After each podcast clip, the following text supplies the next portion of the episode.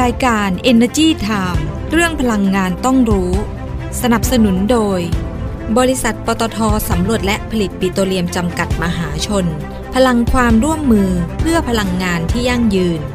บริษัทบางจากคอร์ปอเรชั่นจำกัดมหาชน บริษัทไทยออยจำกัดมหาชน มั่นคงด้วยคนที่มุ่งมั่น กลั่นพลังสร้างสรรค์คุณค่า บริษัทเชฟลอนประเทศไทยสำรวจและผลิตจำกัดเชฟลอน พัฒนาพลังงาน เชื่อมั่นพลังคน เพราะวิกฤตโลกร้อนรอไม่ได้อีกต่อไป ปตทสพขอเป็นหนึ่งพลัง ในภารกิจคืนสมดุลสู่โลกใบนี้ เพื่อมุ่งสู่เป้าหมายการปล่อยก๊าซเรือนกระจกสุดทธิเป็นศูนย์ ภายในปี 2050 ด้วยแนวคิด EP Net Zero เพื่อหยุด เลี่ยง ลด ชดเชย การปล่อยก๊าซเรือนกระจกในทุกการดำเนินงานของเรา เราให้คำมั่นมาร่วมฟื้นสมดุลให้โลกไปด้วยกัน บริษัทปตทสำรวจและผลิตปิโตรเลียมจำกัดมหาชน พลังความร่วมมือเพื่อพลังงานที่ยั่งยืนบางจากขับเร็วทุกไปให้เร็วให้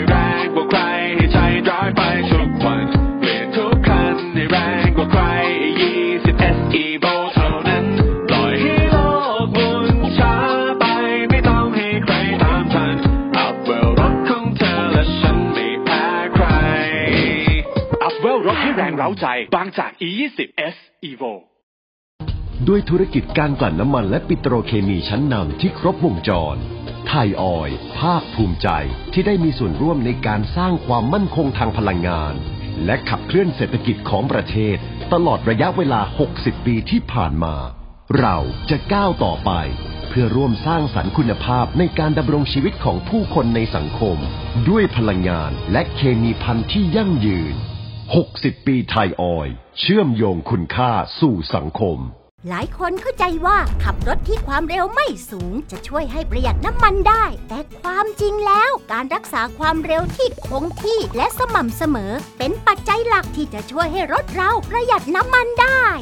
รถแต่ละคันประหยัดน้ำมันไม่เท่ากัน ดังนั้นขับช้าหรือขับเร็วก็กินน้ำมันเหมือนกัน เพียงเท่านี้เพื่อนๆก็จะเป็นส่วนหนึ่งในการใช้พลังงานอย่างคุ้มค่าและประหยัด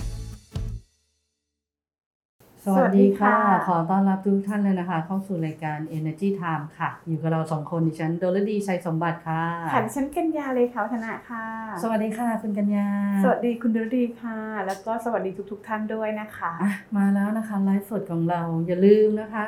กดไลค์กดแชร์กันด้วยนะค่ะอ่าแล้วก็ไปกดไลค์กดแชร์ Facebook Fanpage ของเราไลฟ์สดของเราเมื่อวันอังคาร วันจันทร์อ๋อขอวัไปอังคารสัปดาห์นี้สัปวัดานห์นี้อังคารเป็นวันอังคารเพราะว่าใช่สัปดาห์นี้กับสัปดาห์หน้าเนี่ยเราจะออกอากาศวันอังคารวันพุธวันพฤหัสแล้วก็วันศุกร์ใช่ไหมคะ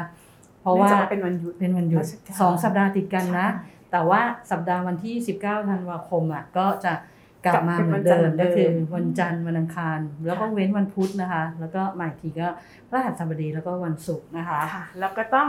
กดไลค์นะคะ กด Subscribe นะคะ YouTube ของเราด้วยนะ ไม่ว่าจะเป็นในส่วนของวันอังคารที่ผ่านมาวันพุธแล้ววันพฤหัสบดีแล้วก็วันศุกร์นะคะก็คือ 3 สัปดาห์ติดนะคะก็ติดตามกันไป แล้วก็จะได้สุ่มผู้โชคดีที่ทำถูกกติกานะคะ ก็ค่ะรับรางวัลไปเลยนะคะสำหรับบัตรเติมน้ำมันมูลค่า 3,000 บาท และอืม1,000 บาทอย่างละหนึ่งค่ะรางวัลนะคะ สุ่มนะใช้คำว่าสุ่มใช่สุ่มใครดวงผู้โชคดีดีก็ได้เนาะที่ทำถูกกติกาต้องย้ำนิดนึงนะคะกติกาของเราคือ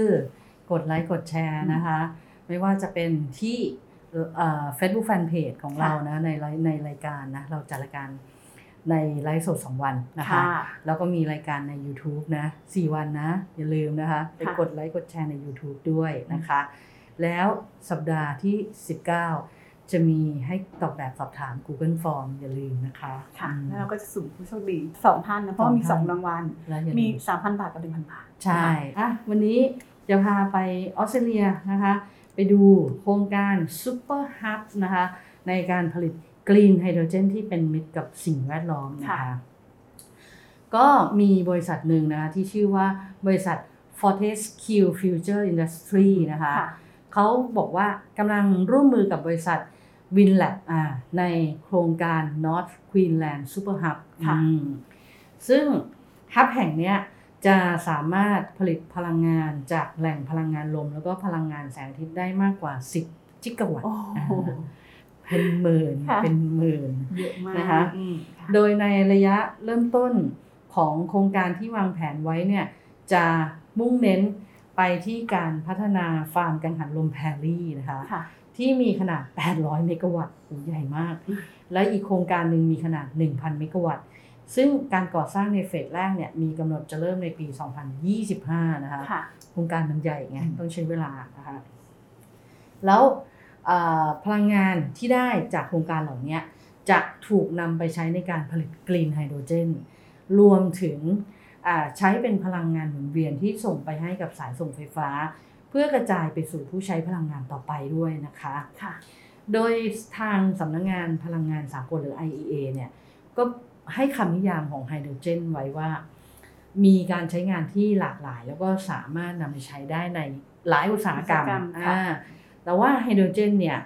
สามารถผลิตได้หลายวิธีเลยนะอือฮึค่ะอ่ารวมถึงการทำอิเล็กโทรไลซิสด้วย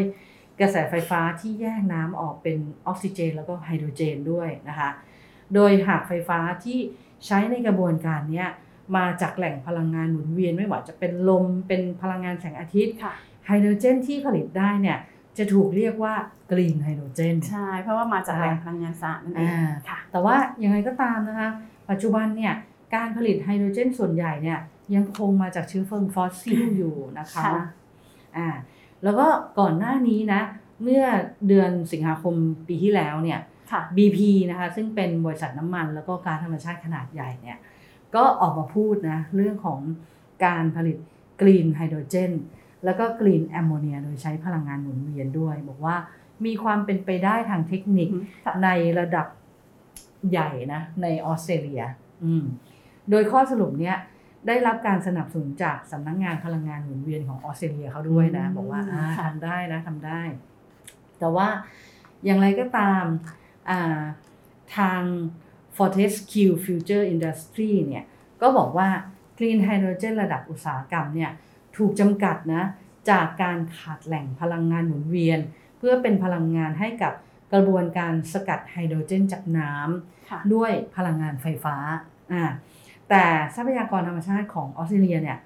มีทั้งพลังงานแสงอาทิตย์ แล้วก็พลังงานลมนะมันมีศักยภาพในการผลิตพลังงานสะอาด โดยเฉพาะกรีนไฮโดรเจน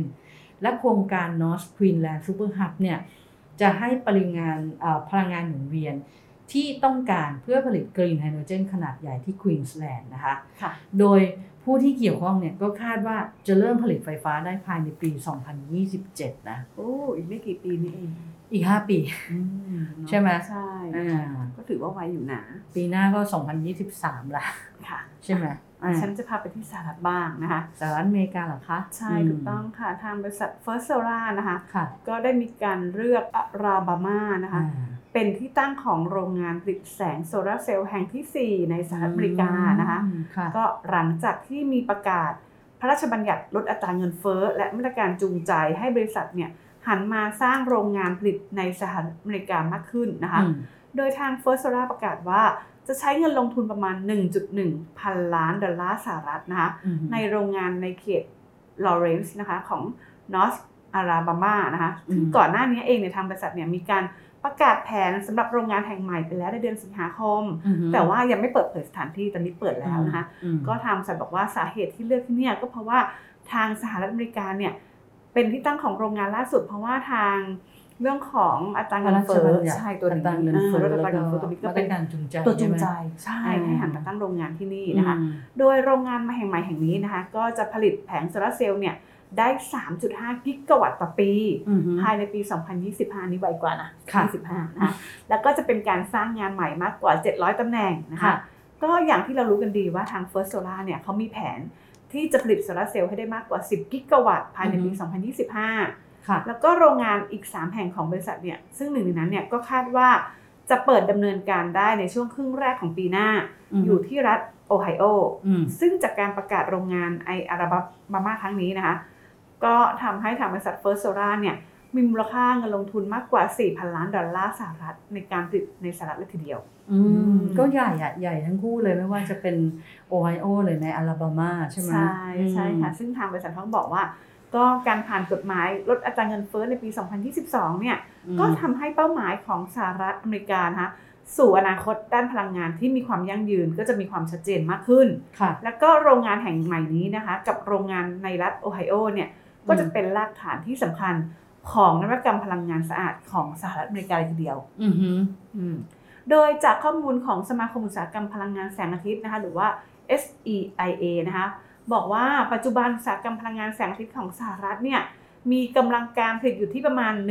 126 กิกะวัตต์นะคะอืมซึ่งถือว่าเพียงพอสำหรับการจ่ายไฟฟ้าให้กับบ้านเรือน ได้ 22 ล้านหลัง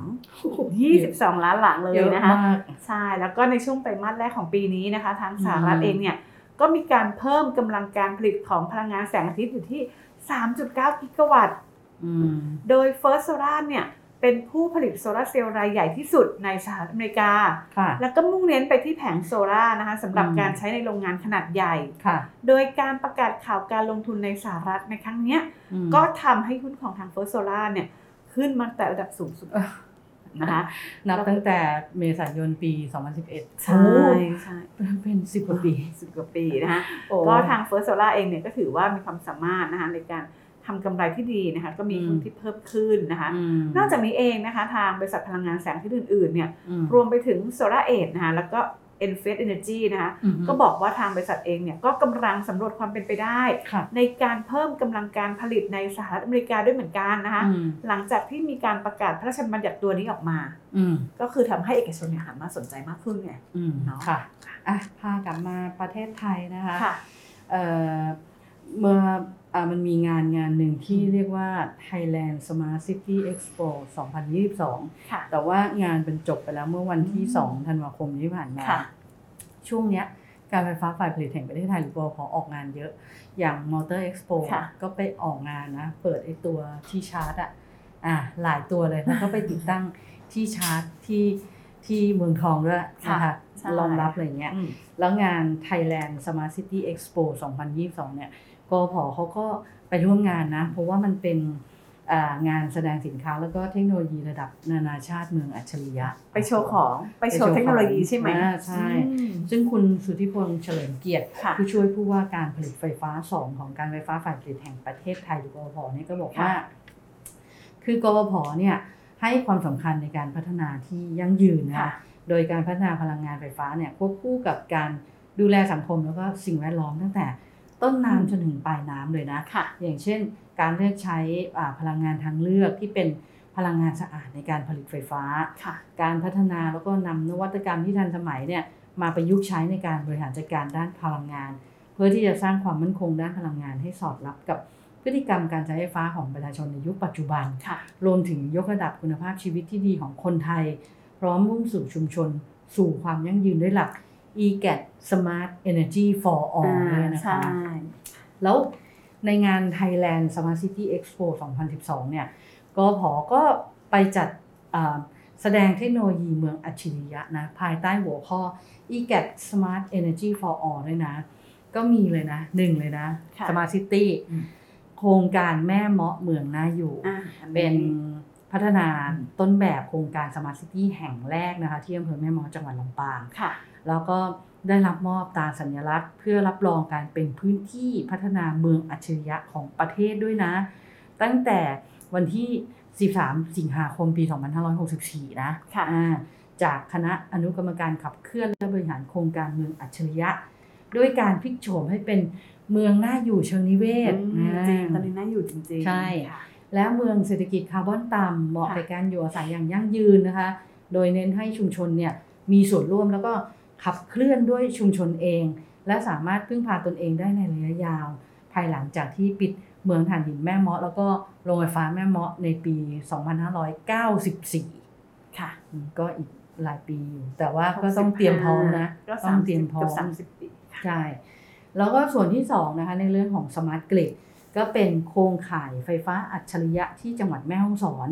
เป็นการพัฒนาระบบโครงข่ายไฟฟ้าดั้งเดิม ให้เป็นระบบโครงข่ายไฟฟ้าอัจฉริยะ โดยนำเทคโนโลยีที่ทันสมัย แล้วก็พลังงานสะอาดเนี่ยมาใช้ในการผลิตไฟฟ้า ให้สอดคล้องกับความต้องการใช้ไฟฟ้าของประชาชน แล้วก็ส่งเสริมให้เป็นเมืองท่องเที่ยวสีเขียว ที่ขยายตัวเพิ่มขึ้นอย่างต่อเนื่องเลย ตลอดจนแก้ปัญหาไฟฟ้าตกดับของจังหวัดแม่ฮ่องสอนด้วยนะคะ แล้วก็ส่วนที่3ค่ะอ่าอันนี้ต้องมาเรื่องของ smart energy อ่าไม่ต้องมานะคะค่ะก็จะเป็นธุรกิจแล้วก็นวัตกรรมที่ขับเคลื่อนประเทศสู่ยุคดิจิทัลนะคะ เป้าหมาย Carbon Neutrality นะคะ การพัฒนาสู่ธุรกิจสู่บริการด้านพลังงานอย่างครบวงจร เพื่อที่จะรักษาความมั่นคงด้านพลังงานไฟฟ้าของประเทศ ด้วยการผลิตไฟฟ้าที่เป็นมิตรต่อสิ่งแวดล้อม แล้วก็ตอบโจทย์ความต้องการใช้ ไฟฟ้าทุกกลุ่มเลยนะค่ะผ่านบริการระบบบริหารจัดการพลังงานอัจฉริยะ หรือว่า eGAT Smart Energy Solutions อือฮึนะคะค่ะก็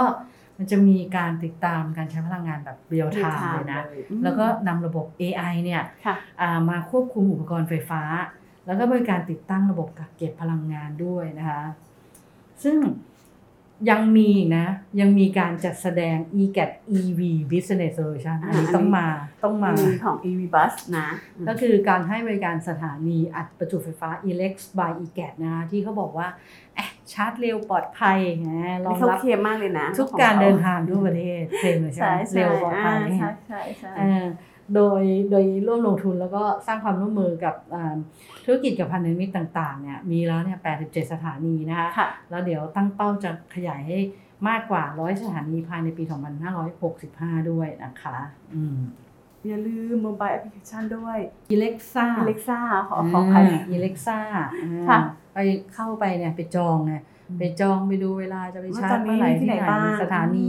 ตรงไหนชาร์จไฟฟ้าอยู่ตรงไหนใช่ไหมใช่ไหมดิฉันยังไม่มีโอกาสเข้าไปเลยเอาจริง EleXA เหรอดิฉันโหลดมาแล้วนะ แต่โหลดยัยังงไม่เคยใช้ เพราะว่า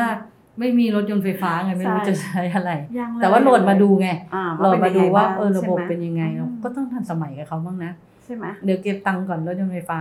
เดี๋ยวก็มาเดี๋ยวก็มาเพราะว่าตอนนี้เดี๋ยวก็ก็มามีมีหลายค่ายแล้วเนาะใช่ที่ค่ะเริ่มผลิตรถไฟฟ้าออกมานะคะอ่าค่ะไปดิฉันพาไป เรื่องของการรับรางวัลกันบ้าง เพราะว่ามีหลาย ๆ บริษัทที่แบบอืมได้รับโครารงงวัลกาแล้รวก็นี้ดีนะเป็นโครงการที่น่าสนใจมากดีมากคือแบบว่าอันเนี้ยรู้เลยว่าทำไมเขาถึงได้รับรางวัลค่ะ ก็ไปเริ่มกันที่ทางบริษัทปตทจำกัดมหาชนนะคะ ก็มีการจัดพิธีมอบรางวัล การประกวดการพัฒนาและรณรงค์อืมการใช้ย่าแฝกอันเนื่องมาจากพระราชดำรินะคะ จัดขึ้นเป็นครั้งที่ 12 แล้วนะคะประจำปี 2563ค่ะถึงปี 2565 อันนี้อืมคือปกติเนี่ยเขาจะจัดทุกปีอืมแต่ช่วงนี้โคปีนี้วิดควบหน่อยก็ควบหน่อยนึงเนาะโดยดรสุเมธตันติเวชกุลนะคะเลขาธิการมูลนิธิชัยพัฒนานะคะก็เป็นประธานในพิธี มอบรางวัลการประกวดการพัฒนา และรณรงค์การใช้ย่าแฝกอันเนื่องมาจากพระราชดำริครั้งที่ 12 นะคะ ประจำปี 2563 ถึงปี 2565ค่ะก็ภายใต้แนวคิดรักน้ำป่าดินอืมด้วยแฝกองค์ภูภูมินทร์ฟื้นถิ่นยั่งยืนนะคะค่ะภายใต้ความร่วมมือขององค์กรร่วมจัดก็ได้แก่มูลนิธิชัยพัฒนาสำนักงานคณะกรรมการพิเศษเพื่อประสานงาน โครงการอันเนื่องมาจากพระราชดำริ หรือว่าสำนักงานกปรนะคะอืมกรมพัฒนาที่ดินและก็ทางปตทนะคะ เพื่อส่งเสริมการขยายผลการปลูกหญ้าแฝกให้เป็นแบบอย่างในการอนุรักษ์ดินและก็น้ำอย่างยั่งยืนนะคะค่ะอ่าก็ปีนี้เนี่ยค่ะอืมได้รับพระมหากรุณาธิคุณจากสมเด็จอ่าพระกนิษฐาธิราชเจ้ากรมสมเด็จพระเทพรัตนราชสุดาสยามบรมราชกุมารีทรงพระราชทานโล่รางวัลแก่ค่ะผู้ชนะเลิศการประกวดด้วยนะ ก็เห็นบอกว่าปีนี้เนี่ยอ่าผู้ที่ได้รับรางวัล รองชนะเลิศแล้วก็ค่ะรางวัลชมเชยเนี่ยได้รับโล่พร้อมกับเกียรติบัตรจากองค์กรที่ร่วมจัดด้วยค่ะแล้วก็มีผู้ส่งผลงานเข้าร่วมประกวดเนี่ยถึง 58 ผลงานทีเดียวค่ะ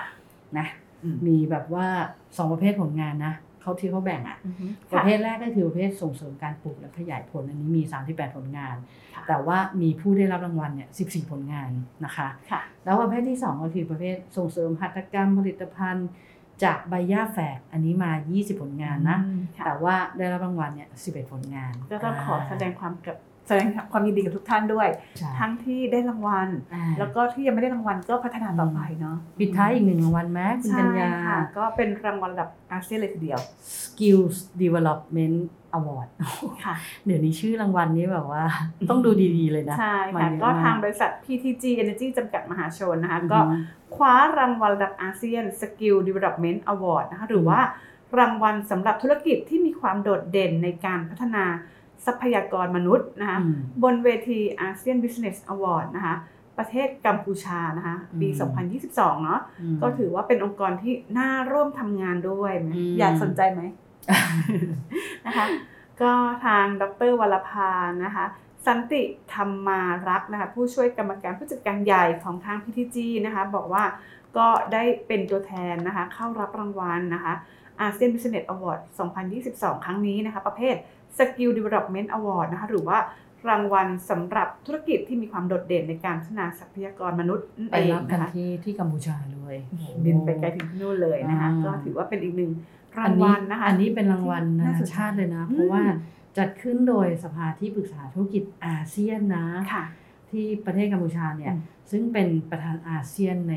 ในปีนี้ค่ะอ่าก็ถือว่าเป็นอีกหนึ่งรางวัลนะคะ ที่ได้รับการยอมรับนะคะจากทั้งในประเทศและก็ต่างประเทศของอืมทาง PTG เนาะถือว่าเป็นการเชิดชูทางบริษัทอาเซียนที่โดดเด่นเนาะแล้วก็เป็นอืมกลไกการเสริม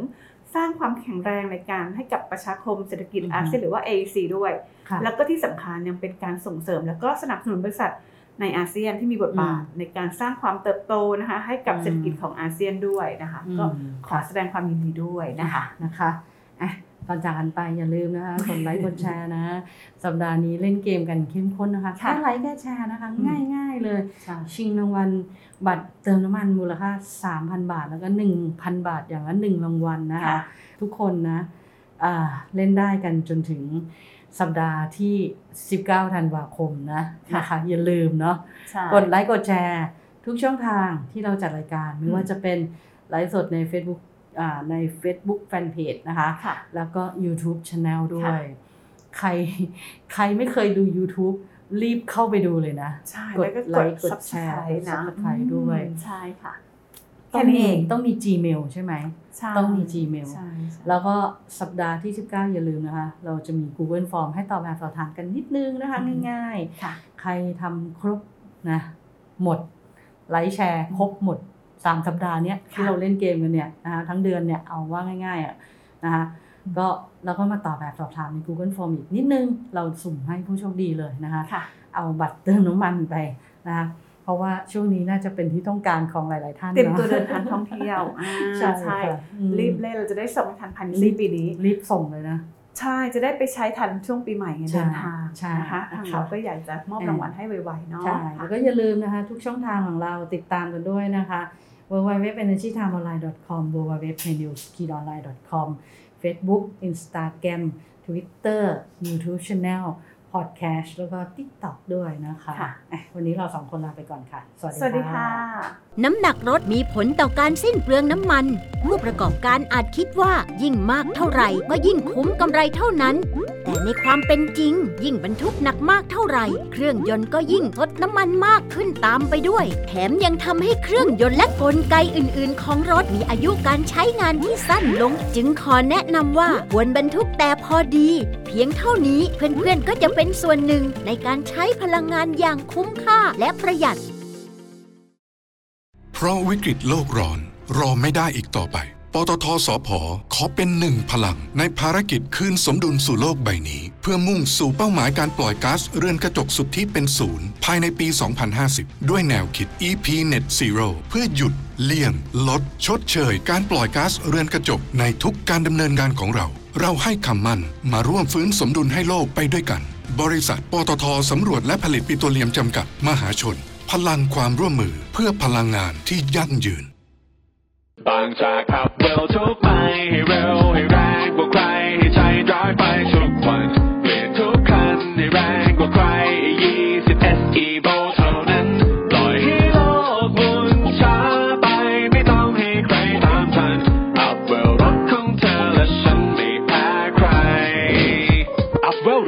ร้าใจบางจาก E20 S Evo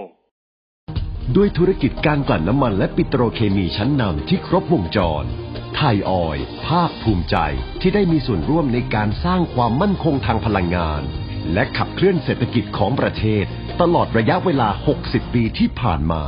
เราจะก้าวต่อไป เพื่อร่วมสร้างสรรค์คุณภาพในการดำรงชีวิตของผู้คนในสังคม ด้วยพลังงานและเคมีพันธุ์ที่ยั่งยืน 60 ปีไทยออย เชื่อมโยงคุณค่าสู่สังคม รายการ Energy Time เรื่องพลังงานต้องรู้ สนับสนุนโดย บริษัทปตทสำรวจและผลิตปิโตรเลียมจำกัดมหาชน พลังความร่วมมือเพื่อพลังงานที่ยั่งยืน บริษัทบางจากคอร์ปอเรชั่นจำกัดมหาชน บริษัทไทยออยจำกัดมหาชน มั่นคงด้วยคนที่มุ่งมั่น กลั่นพลังสร้างสรรค์คุณค่า บริษัทเชฟลอนประเทศไทยสำรวจและผลิตจำกัด เชฟลอน พัฒนาพลังงาน เชื่อมั่นพลังคน